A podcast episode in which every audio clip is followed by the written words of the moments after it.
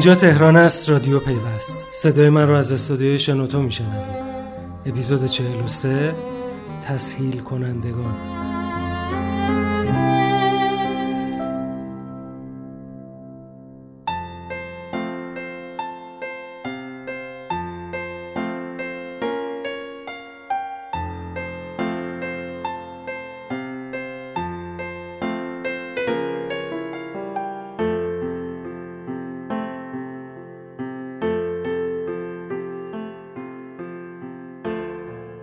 سلام.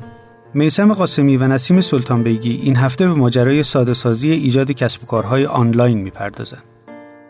داستان این هفته ما از جایی شروع میشه که هفته قبل تموم شده بود. گفتیم که دادستانی اصرار داره کسب و کارهایی که میخوان از پرداختیارها خدمات بگیرن حتما باید از اتحادیه کشوری کسب و کارهای مجازی مجوز فعالیت گرفته باشن و دلیل این اصرار هم اجرایی کردن ماده 87 قانون نظام صنفی اعلام شده. همونطور که میشد حد زد، خیلی ها به این موضوع واکنش نشون دادن.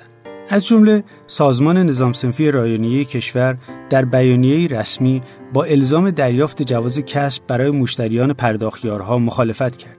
در بخشی از بیانیه سازمان اومده یکی از راهکارهای توسعه اقتصادی و رفع معضل بیکاری در کشورها توسعه پلتفرم‌های کسب و کاری توسط بخش خصوصی است تا شرایطی را فراهم کنند که ارائه دهندگان خدمات و محصولات به ویژه کسب و کارهای خرد و خانگی بتوانند مستقیما با مشتریان خود متصل شده، با آنها تعامل کرده و نسبت به خلق و تبادل ارزش اقدام کنند.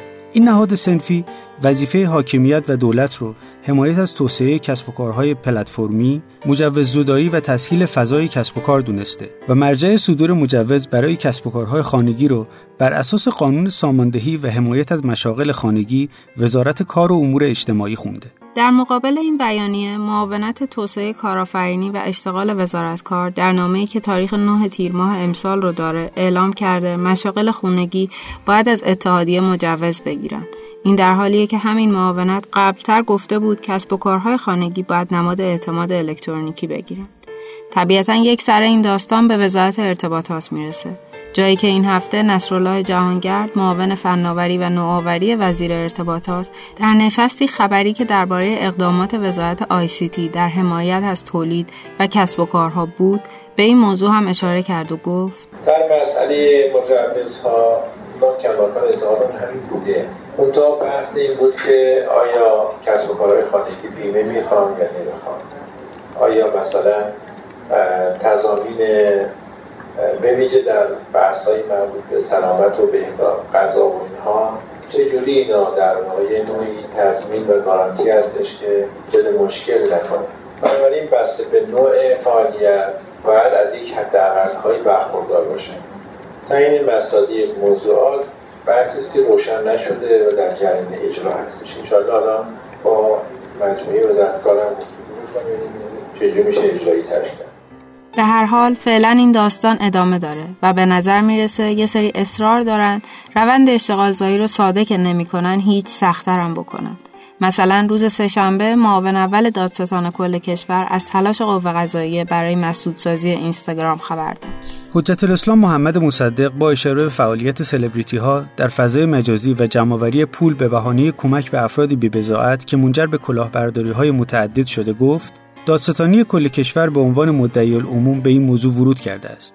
معاون اول دادستان کشور ادامه داد: در همین راستا فیلترینگ اینستاگرام در دستور کار قرار گرفته و آقای خرم‌آبادی در معاونت امور فضای مجازی دادستانی کل کشور پیگیر این موضوع شده و باید ببینیم چه اتفاقی میفته.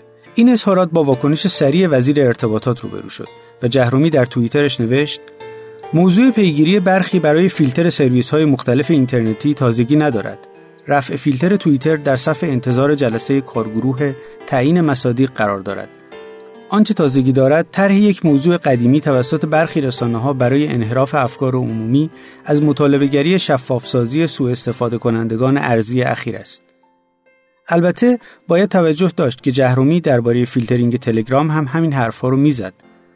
اما در نهایت تلگرام با حکم قضایی مسدود شد. و حالا هم حسن رحیمی دادستان اصفهان تهدید کرده همه افراد، سازمان‌ها و خبرگزاری‌هایی که از تلگرام استفاده می‌کنند تحت تعقیب قرار می‌گیرند. هرچند حقوقدانها میگن هیچ جای قانون ذکر نشده که استفاده از فیلتر شکن جرمه، اما خب کی به حرف حقوقدانها گوش میده؟ اما در کنار این سخت شدن فضا برای کسب و کارهای آنلاین، یه اتفاق خوبم در حال رخ دادنه. البته اگه کسی جلوشو نگیره. اگه خاطرتون باشه سال قبل سایت‌هایی که در زمینه کاریابی آنلاین فعالیت می‌کنند دچار مشکل شدن و گفته شد فعالیت اینها احتیاج به آیین‌نامه جداگونه داره.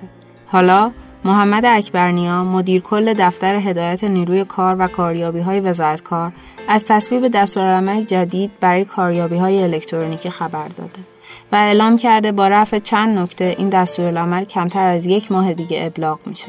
اکبرنیا در توضیح این دستورالعمل به همکارم مینا نو گفت: ما الان کاریابی‌های چیز داریم، به صورت در واقع فیزیکی داریم که این کاریابی‌ها میتونن کاریابی الکترونیکی هم بگیرن. یعنی در گذشته حتما بایستی کسی میاد مجوز کاریابی فیزیکی میگرفت، بعد یک مکانی حداقل 40 متر بایست باشه اونجا رو میگرفت، بعد از اون بعد اینکه گرفت میتونست الکترونیکی داشته باشه. ولی این در واقع این دستورالعمل که بره دیگه نیازی به اون کاریابی فیزیکی نیست، بلکه در حداقل جایی که خود وزارت فناوری اطلاعات هم اجازه میده که مجوز رو صادر میکنن همونا رو بگیرن کفایت میکنه. ما دیگه نمیگیم حتما با 40-50 متر فضا باشه. این مستقیما این کاریابی الکترونیکی رو بهشون مجوز میدیم که در فضای مجازی توی سایت ها تو اینا مستقیما فعالیت کنن، نیازی هم به حضور فیزیکی به صورت گسترده نداشته. در ادامه همین روند مشکل آفرینی دولتی ها برای کسب و کارهای الکترونیکی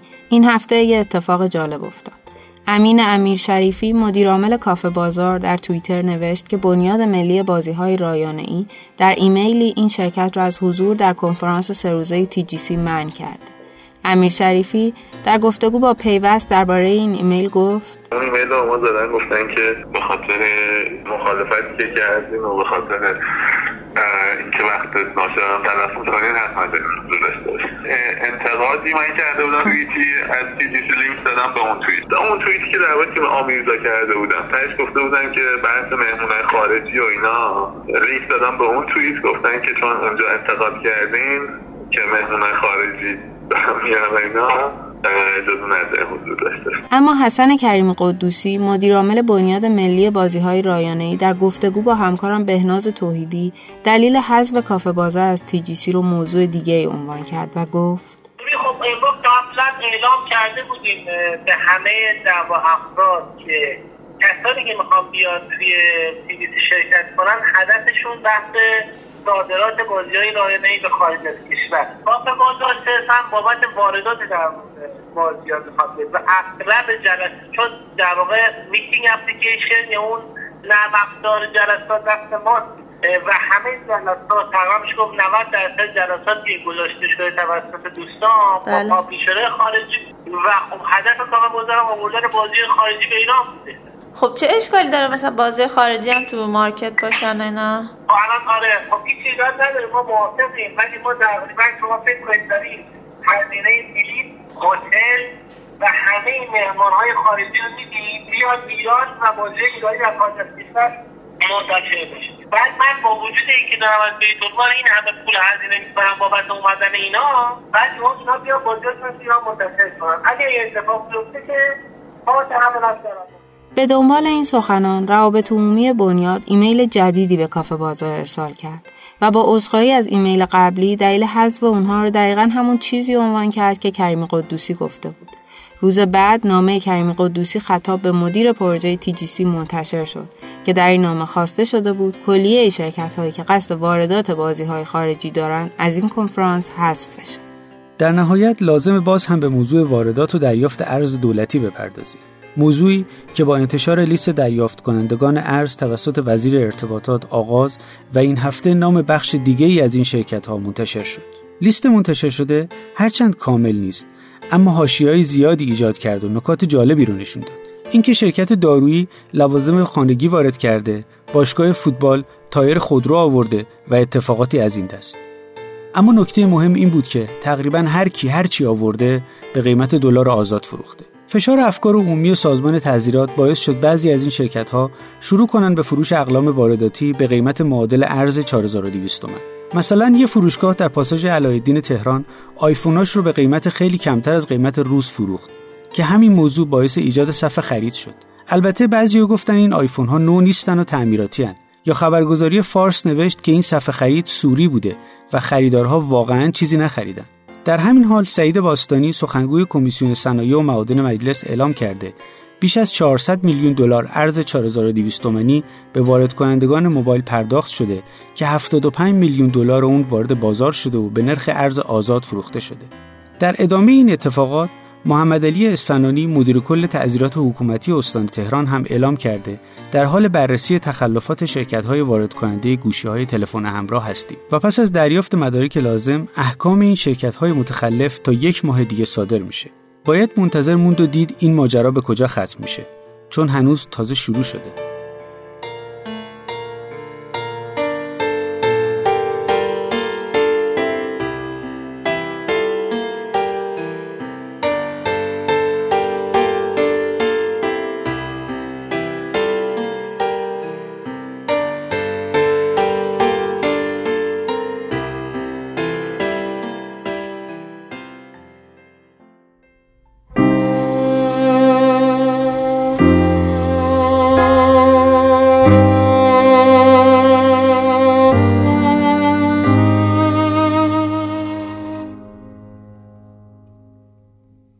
رادیو پیوست بود.